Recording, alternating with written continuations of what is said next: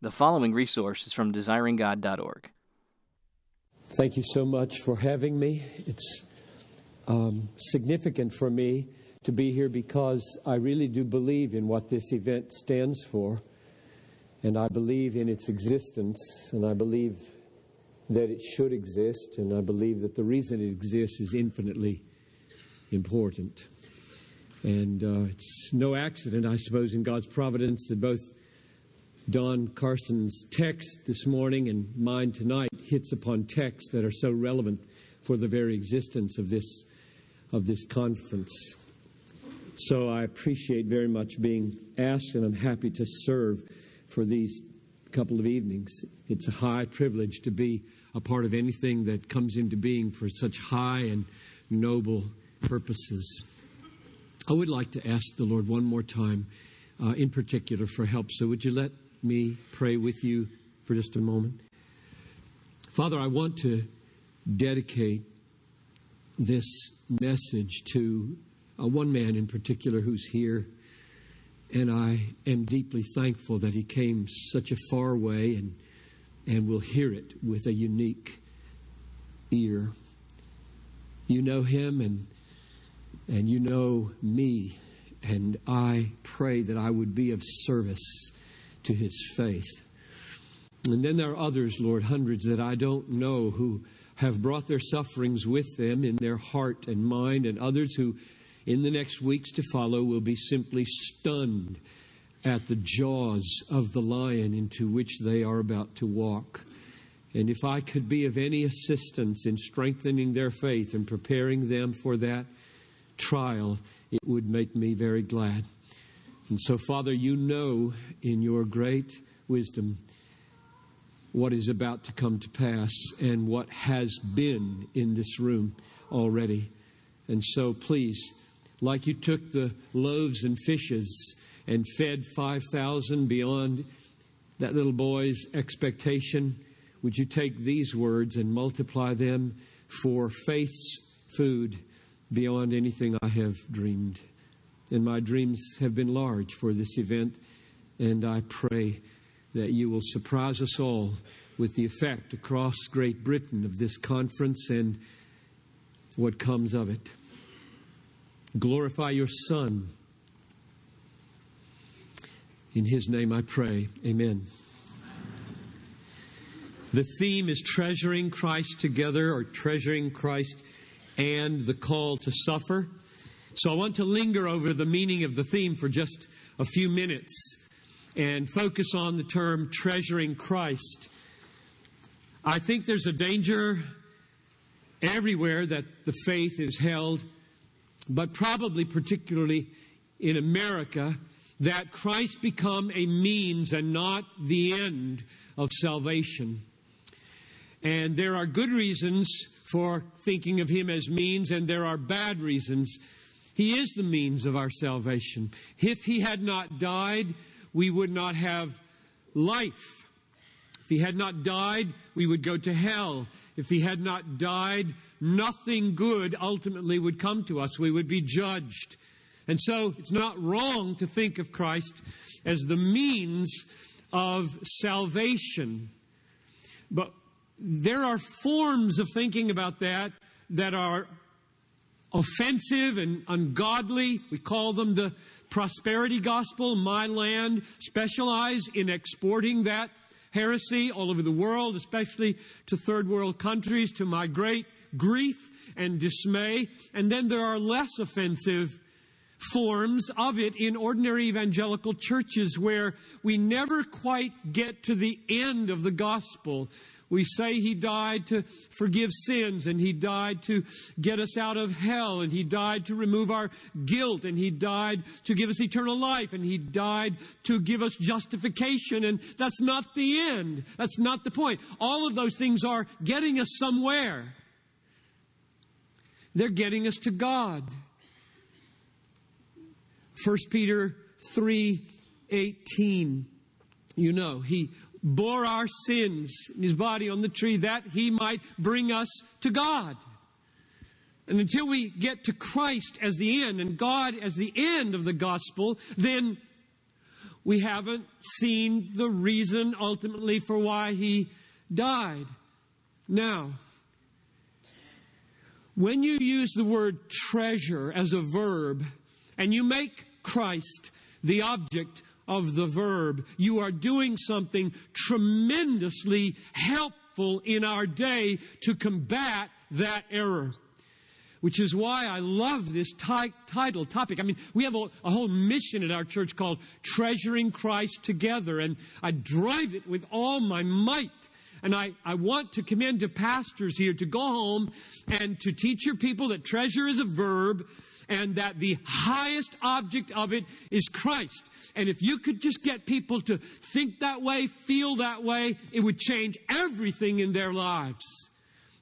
Now, it is extremely biblical to think that way about the term treasuring Christ. My favorite little parable is Matthew 13 44. The kingdom of heaven is like a man who found a what hidden in a field?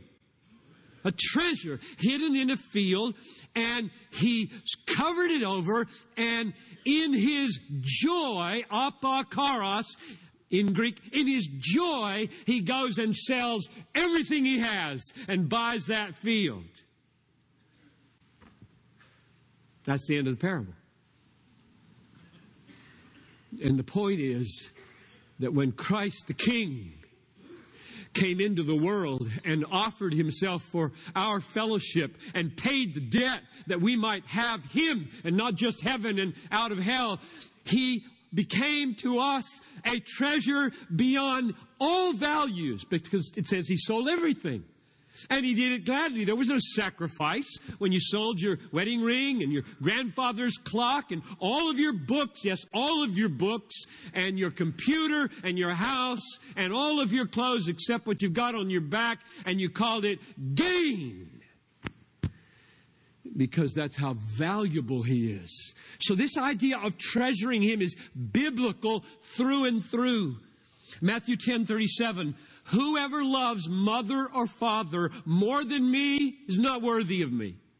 Whoever loves son or daughter more than me, not worthy of me. You better treasure Jesus more than all your family, all your health, and all your life or you are not worthy of him. The steadfast love of the Lord is better than life. Psalm 63 3. That's why Paul could say, It is my it is my eager expectation and hope that now, as always, Christ might be magnified in my body, whether by life or by death. For to me to live is Christ and to die is what? Tell me. Gain. How, how, can that be? Because you're leaving behind family. The dream of retirement's not going to happen. A single person, 21 years old, dying of leukemia, not going to ever get married, and saying as they breathe their last, gain. How can that be? Very simple phrase. They treasure Christ above everything. Do you? We see, in my brand of evangelicalism that I grew up in, that phrase was never used. It was always receive Him as Lord and Savior, Lord and Savior, Lord and Savior. And that's absolutely right. But if you don't ever get around to moving through, what did He save us for? And what does He use his lordly power and wisdom and love to be for me, then you, we just become utilitarian. The cross is useful. Jesus is useful. What a dishonor to the Lord if he's just useful to get you out of hell. Just useful to get you to pearly gates and streets of gold and reunion with mom and no more sickness if he's just useful. He's not useful. He's king. He's glorious. He's satisfying. He's everything to us. That's the significance of this title. John 17, 24.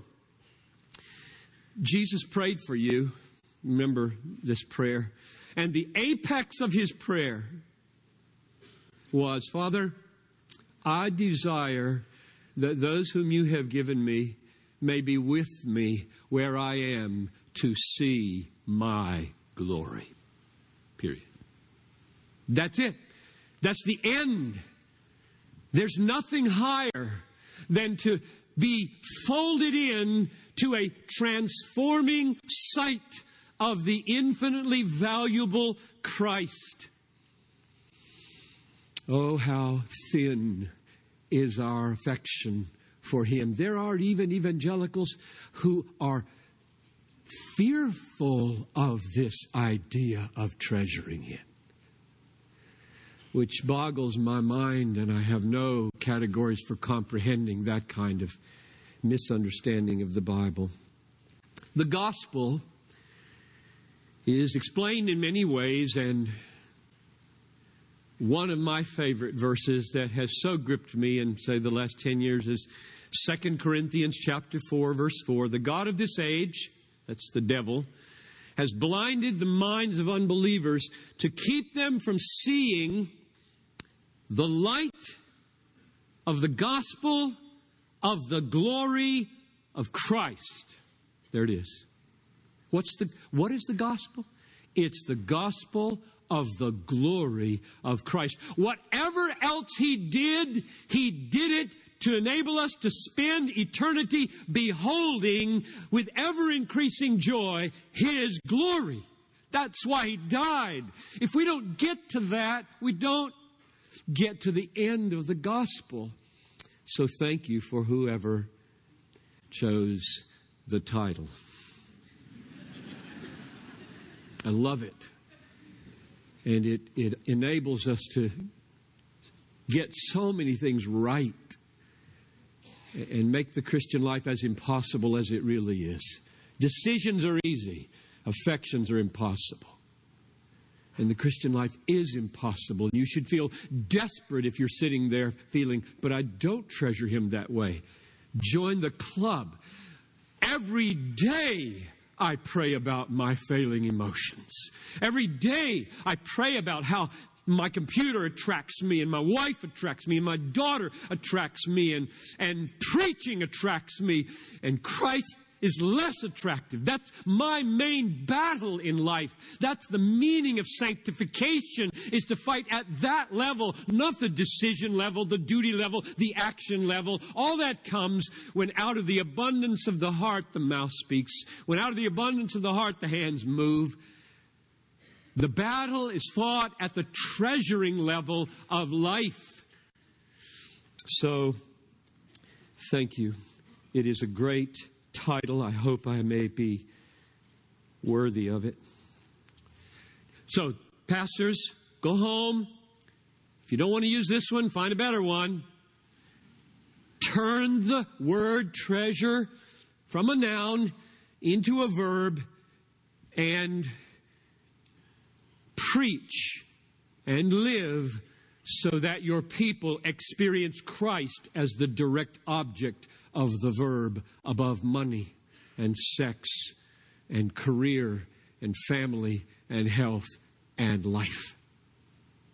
That's my job as a pastor. The second half of the title is The Call to Suffer. The reason that is so relevant to put the two together is because the Bible makes clear that the experience of life, the place in life that causes the value of Christ to be seen most clearly is when he is treasured in suffering. When he is treasured in spite of all those statistics, maybe even because of them. When everything goes wrong in your life as the world regards wrong, and you say, Christ is all. Last Sunday, I was turning a 20 week series to an end. It was on the new birth, and uh, I was illustrating how God might have to do it in Minneapolis to turn the conviction that we should declare the good news to our unbelieving friends into a passion. What, what might he do? And I, I said, well, he might have to do it the way he did it in Acts 8. Remember that? The church in Jerusalem was told in chapter 1, verse 8, you will be my witnesses in, in Jerusalem, Judea, Samaria, and they weren't. They weren't. And so God raised up Stephen whose face shone like an angel and whose speech was irresistible, and the only thing they could do with him was to kill him. And they did. That's verse 1 of chapter 8. It says, A great persecution spread through Jerusalem, and all the Christians, all the saints, were driven out of Jerusalem. Now, there were at least 10,000 from what we've seen so far in Acts. The apostles left. 10,000 people turned into refugees. They were driven out to Samaria and Judea. You can't help but make the connection. If you won't be my witnesses voluntarily, I will get you going with the persecution. Now, here's the amazing thing from verse 4 of Acts 8. Only you have to get inside their skin. They've been driven away from their homes. They had to leave behind possessions. They're looking for friends somewhere to take them in. And it says, they went everywhere telling the good news of the word. That's very strange. You've just lost your city. You've just been driven out. Your main teacher has been killed and your life is in jeopardy, and everywhere you go, you say, There's good news, there's good news, there's good news. And people look at you, but you just got driven out of your home. What makes that understandable? Answer treasuring Christ above all things, above home, above security, above comfort, above ease. And when it happens in those moments, he shines more brightly. If you're wealthy and healthy and your family's all together and you don't have a problem in the world and you tell somebody you value Jesus above your family, above your health, and above everything, they probably won't believe you. But if you lose your wife, if you lose your home, and you lose your health, and they look at you in your contentment and say, What are you hoping in? And you say, Christ is more valuable to me than all those things, and He has never left me. He loves me. He's going to care for me all the way home. They just might believe you. So you see the connection between the two? Treasuring Christ is a way of showing how valuable He is because you've made him so valuable. The Holy Spirit has opened your eyes to see he's valuable, and then you put it beside the call to suffer, and you see the call to suffer is the very place in life where that testimony will have most credibility and will have uh, most power in shining Christ forth. So much for the title. Would you open your Bibles now again to Romans 8?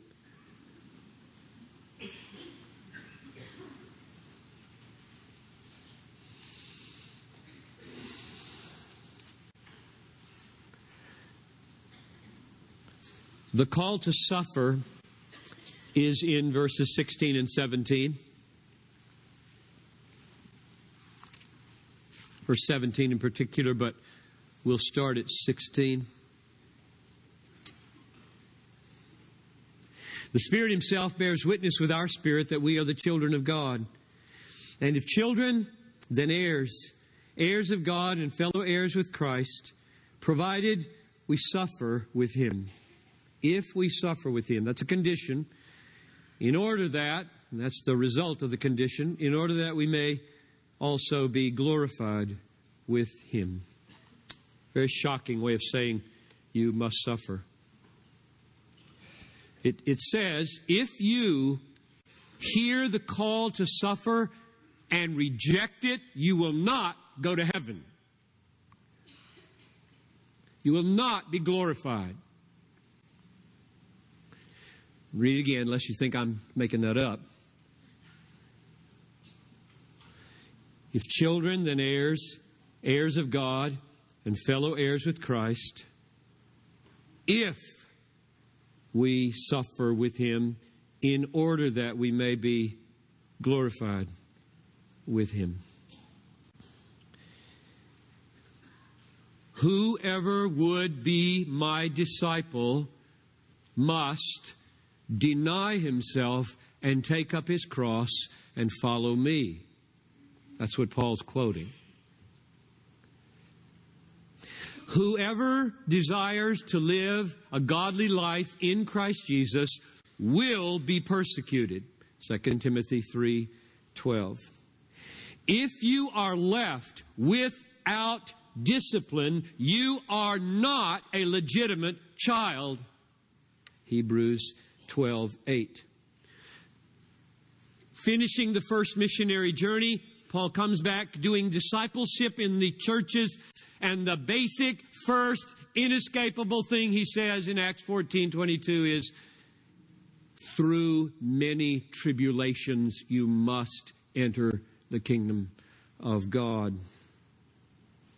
A disciple is not above his teacher if they called the teacher the master of the house Beelzebul, what will they call the members of his household? Now, that condition that we must meet in order to be glorified is not intended in Romans 8 to make you tonight feel insecure in your standing with God or the certainty of your glorification to be called into question. And we know that because of what happens some verses later in verse 30, where he says, Those whom he predestined, he also called. And those whom he called, he also justified. And those whom he justified, he also glorified. And nobody falls out of that golden chain. If you're justified tonight, you will be glorified. There is no doubt about it. So we have two premises. What's the conclusion? Premise one all the justified will be glorified. Premise two only those who suffer will be glorified. Conclusion God Almighty will see that you come through your suffering like gold if you are justified. That's the conclusion. And you will come through like gold. Eternal security is not mechanical. It is absolutely certain. But it is certain, rooted in the sovereignty of the faithfulness of God. Not because you prayed a prayer when you're six or walked an aisle or signed a card or anything in the past. It's because tomorrow morning God will see to it that you wake up willing to suffer. That's the way you endure to the end. He's God. He keeps his own. Nobody plucks them out of his hand. If they must suffer to get glory, he will see to it that they suffer. And if they must come through like gold, he'll get them through like gold. It's all over the New Testament that God keeps his own and brings them through whatever he assigns to them. And this text says, you're assigned to suffer. There is no escaping it. If your goal in life is to escape it, your goal in life is hell. I don't encourage you to run away from suffering. Now, the point of verses 18 to 25 are simple. It's worth it. It's worth it. That's the point of verses 18 to 25. I'll show you that in a few minutes. I, I, I don't consider the sufferings of this present time worthy to be compared to the glory that will be revealed. It's worth it. That's the point of these verses. But before we go there and unpack them a little bit, we must take a brief look at the argument of verses 1 to 17. I'll try to keep this short because I want it to be about what it's announced to be about. though this is the greatest chapter in the Bible, and it is difficult to squeeze it into these few minutes. There is therefore now no condemnation for those who are in Christ Jesus. We are in Christ Jesus by being united to Him through faith. For the law of the Spirit of life in Christ Jesus has set me free from the law of sin and death. So now the, the first statement is you are now free from all divine condemnation forever. He spent seven chapters in Terry Virgo making that point.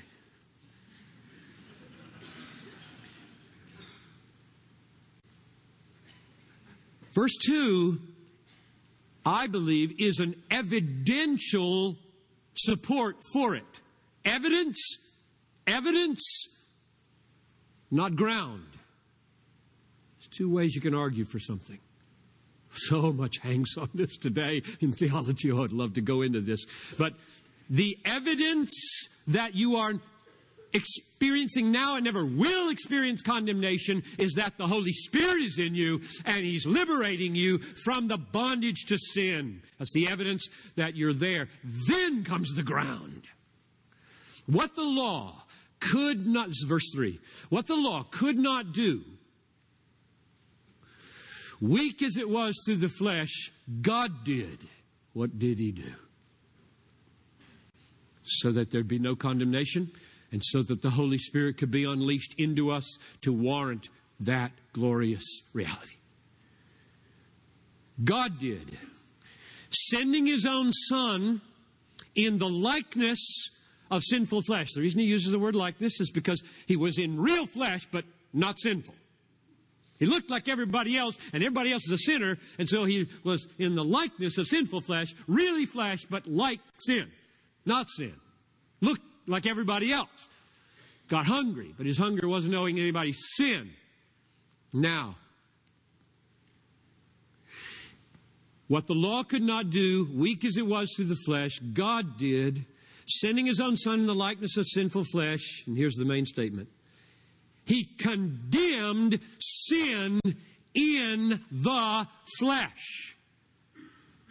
And I do suggest if you can't see the connection between that word and verse 1, you get another version. I really do.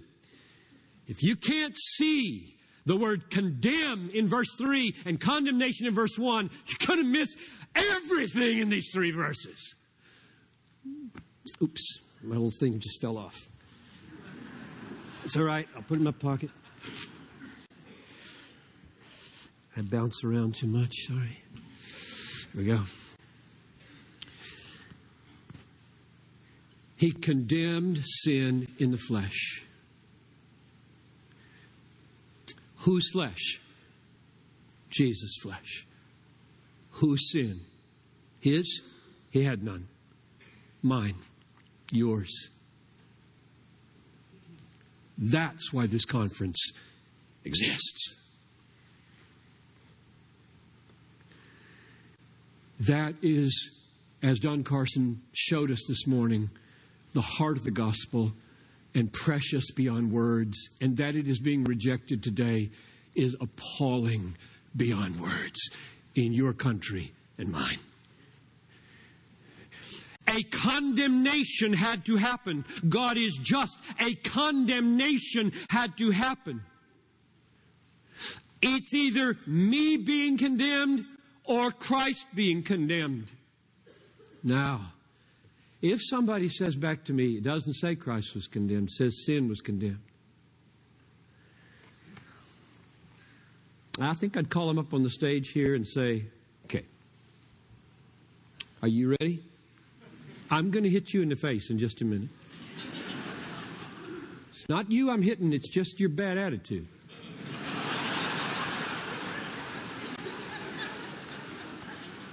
I probably shouldn't use humor to get at this, but I'm really angry about it. And I might use bad language if I don't use humor. Um,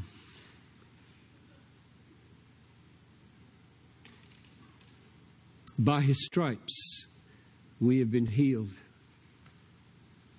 It was the will of the Lord to bruise him. Isaiah 53 10. Christ redeemed us from the curse of the law, having become a curse for us. For it is written, Cursed is every one, not every sin, that hangs on a tree. God made him to be sin who knew no sin, that in him I might become the righteousness of God.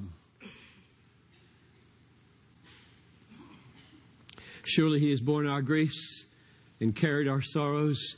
Yet we esteem him smitten, smitten by God and afflicted. But he was wounded, he was wounded for our transgressions. He was bruised for our iniquities. Upon him was the chastisement that made us whole, and by his stripes we are healed. All we like sheep have gone astray, and we have turned everyone to his own way, and the Lord has laid on him the iniquity of us all, and he struck him and killed him. I know a good friend who does prison ministry, and he goes in where these guys have all kinds of experiences with their dads. And one Maundy, Thursday, Good Friday gathering in the prison, he asked the prisoners, Who killed Jesus? They said, Pilate killed him, soldiers killed him, Jews killed him.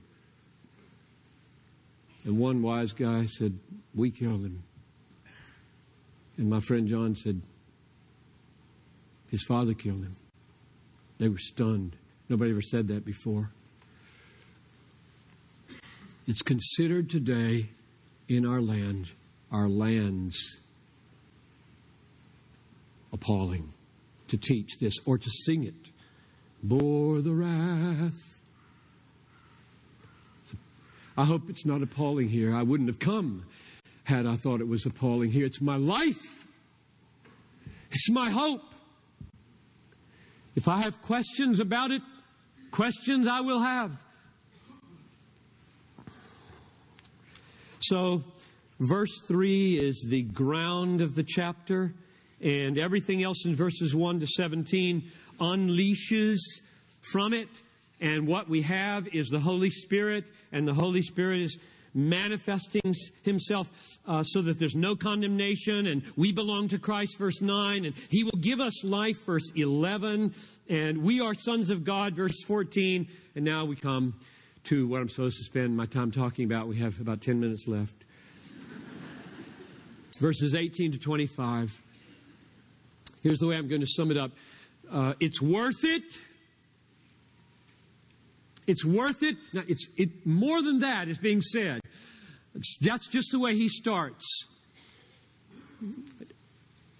Don't consider the sufferings of this time worthy to be compared to the glory that will be revealed in us it's worth it.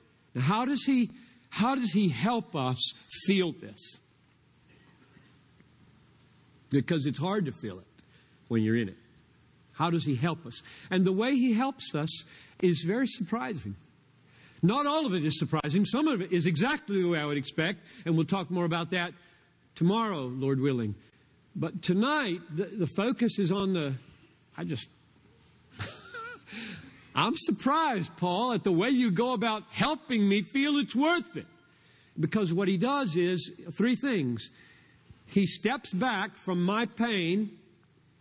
You got to be careful when and how you do this pastorally, which is why being a pastor is such a wonderful thing. You, you don't just stand beside beds, you stand in a pulpit, and, and they have a kind of rhythm to them. And the pulpit can do this, and, and the bed can do do other things. He says, all human suffering, all suffering is universal. Secondly, he says it's historical. And third, he says it's judicial. And I just look at it and say, that's big. That's heavy. That's global. Does that help?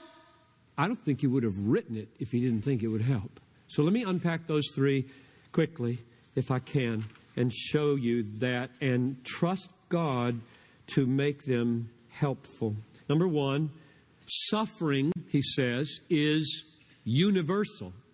And when I say universal, I don't mean God's included because He made the universe. I mean everything but God and unfallen angels. The universe as we know it, all the galaxies and planet Earth. Verse 22. There are three verses that say this.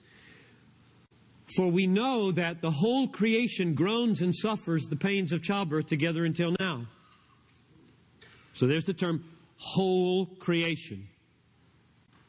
Groaning, suffering. Verse 21 The creation itself will be set free from its slavery to corruption into the freedom of the glory of the children of God. So there you have creation enslaved to corruption. So all of creation is enslaved to corruption.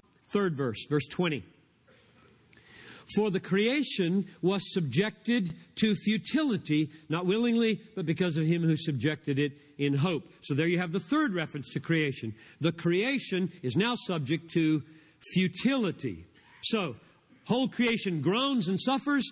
The whole creation is in slavery to corruption, and the whole creation is subjected to futility. So, the first observation he makes is your suffering should never be thought of merely in private terms. It's part of something absolutely universal.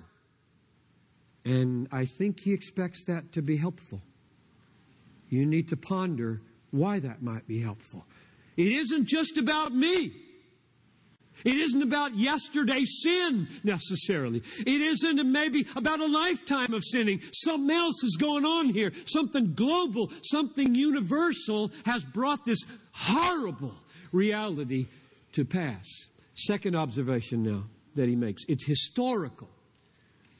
It, it spans the sweep of history. It has a beginning in history and it will have an end at the coming of the Lord. Verse 18, you see that reference to the present time? For I consider that the sufferings of this present time, that's history as we know it, this present time are not worthy to be compared to the glory that will be revealed to us. Verse 20 the creation was subjected to futility. That, that's an event. Creation didn't come into being this way. What we see in those statistics that were up there,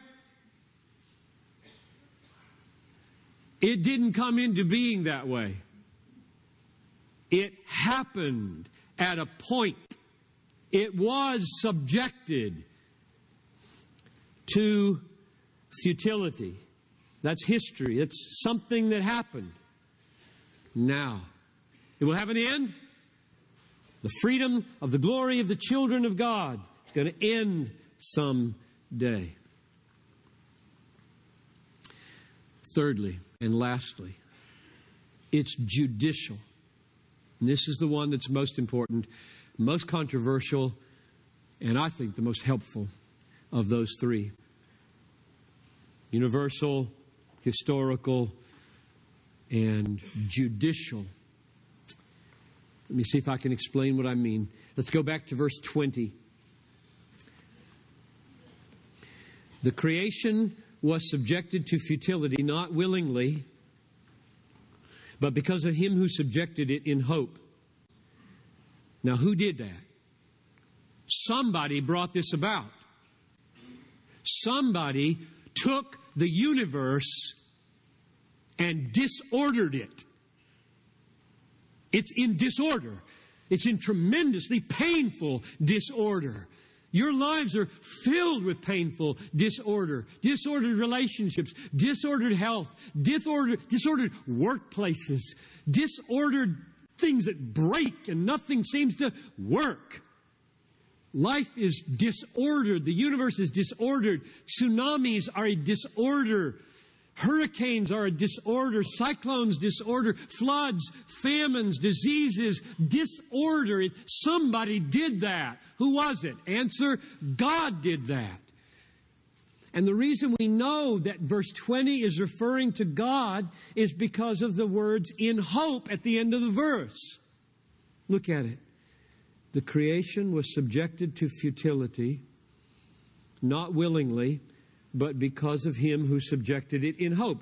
There are only two other candidates, as far as I can see Adam and, and, and the devil. Adam and the devil. So Adam sinned, maybe Eve could be included. Let's just lump them together. Adam and Eve and the devil. Did Adam and Eve sin with a view to the liberty of the children of God in the hope of a future great new heavens and a new earth? They didn't have a clue.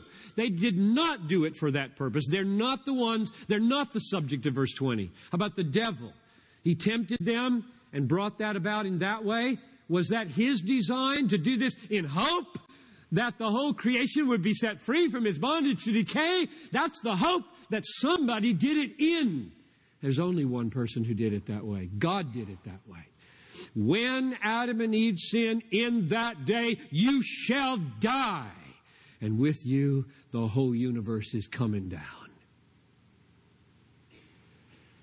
Judicial means God judged the universe because of sin. God judged the universe with its misery because of sin. This is not, as Don Carson was coming at from a different angle this morning, this is not moral consequentialism. There's so much of that in evangelicalism today. Hell is explained that way. The atonement is explained that way. Your suffering is explained that way. God is written off. We're deists. We're all becoming deists because without Romans 8, 18 to 25, deeply gripping your soul, your first reaction when you meet suffering is to distance God from it. It's everywhere. First reaction of our line of defense of poor God who needs defending is that we're going to distance him from this. Oh, it's all over the radios, it's all over the books, it's all over the pulpits.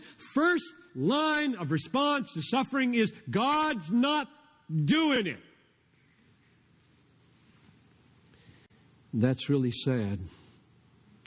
Deism never comforted a human soul in a thousand years in the midst of pain.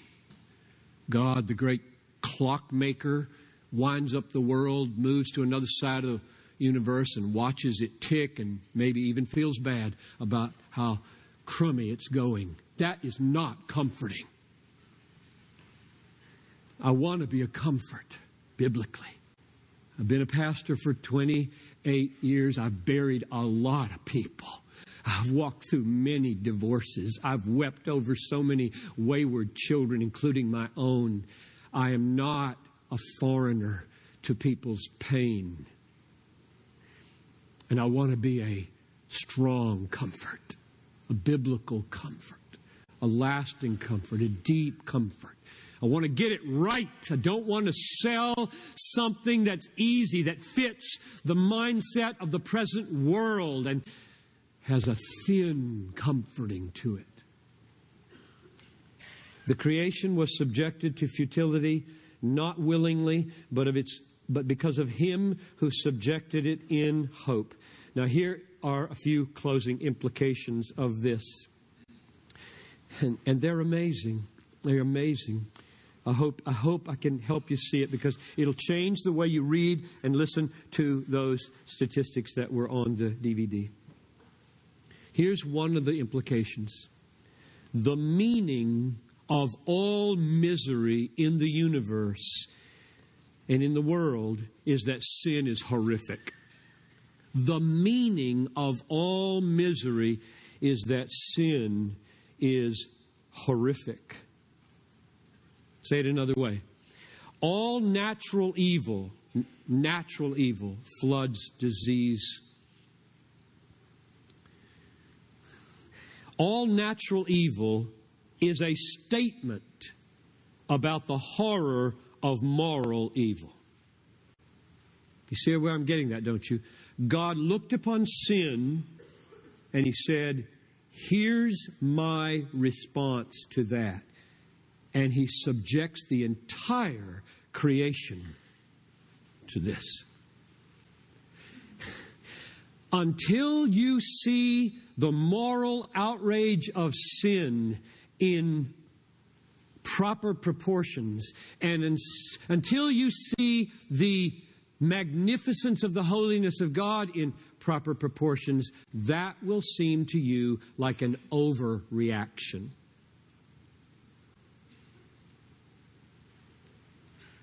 Surely the world listening to me tonight would say, That's ridiculous. He saw one sin and he did that The implication is this the reason God subjects the world to futility is to teach you about your heart.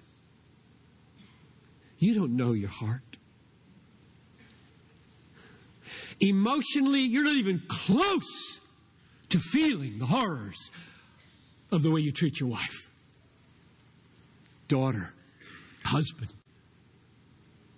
the weakness in worship and witness. Not even close to the moral outrage of falling short of the glory of God.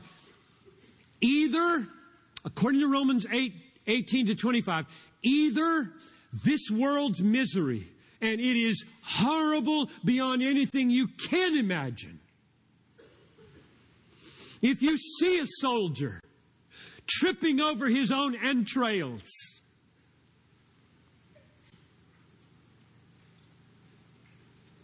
and then falling down and crying, Mama, Mama, and then dying, choking on his own blood. You just see a tiny fraction of the horrible miseries of the world. And without this text, there's no biblical way forward here. This text says God subjected the world to futility in response to moral evil and disobedience and God belittling indifference of humans who think they know better what's right than what God's Word says. And He says, I'll show you what that is like. It's like that. And the reason He has to use bodies to show us is because we're not sensitive to spirit. Nobody wakes up feeling that God has done an outrage by sending his son to die for them because it would be unjust of God to do that. We all feel like we deserve redemption and we deserve better than we get. And God has painted a world for us that says, You want to know how ugly and outrageous and unthinkably hideous your sin is. Look at AIDS. Look at cancer. Look at certain tumors on people's faces in the world that never leave their apartment. That's what it is. I need to stop a, a, a, thought just came to my mind. Maybe I'll share it and try to draw it up with that. Um, I live in a Phillips neighborhood where a lot of you know ordinary poor folks live because our church is downtown and I like to walk to church, so I, I live where the church is. And there's a man in our neighborhood who I don't know yet. I began to see him not long ago on a bicycle.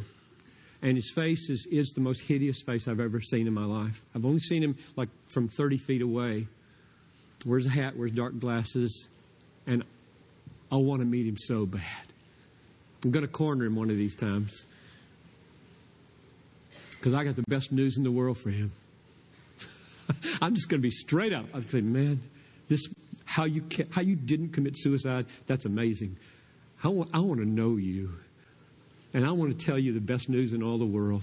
You're going to die someday with that face, and if you would trust Jesus, he can give you another one. and He's going to enable you to enjoy Him forever. And that's why Jesus Christ came into the world. I've got really good news for that man.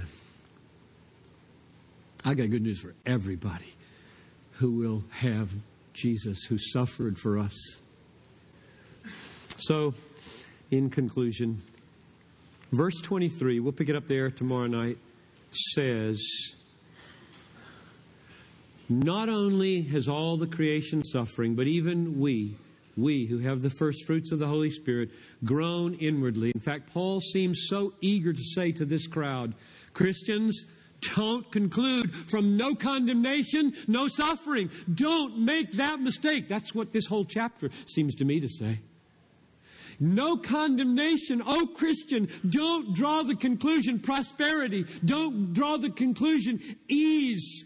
There's a Calvary road to be walked. Some of it will be physical suffering. Some of it will be persecution. Walk it with me and you come out into the liberty of the children of God and a new heavens and a new earth forever. It will be so long and so great that this slight momentary affliction of 80 years with great pain will seem to you as nothing. Let's pray. Father in heaven, I preach beyond myself because the word is beyond me. I long to walk in a kind of treasuring of Christ so that when my body gives way, I would be able to say, The steadfast love of the Lord is better than life. He is my great and faithful shepherd. He will see me through this valley of the shadow of death. I will therefore fear no evil because I can smell the green pastures and I can smell the still waters. And though this may last for a season, joy will come with the morning and I will be His forever. I pray for these friends here and for my own soul that this is the way we would walk and this is the way we would commend our Savior. In His name, I pray. Thank you for listening to this resource from desiringgod.org. If you found it helpful, we encourage you to enjoy and share from thousands of resources on our site, including books, sermons, articles, and more, available free of charge. DesiringGod.org exists to help you treasure Jesus more than anything else because God is most glorified in us when we are most satisfied in Him.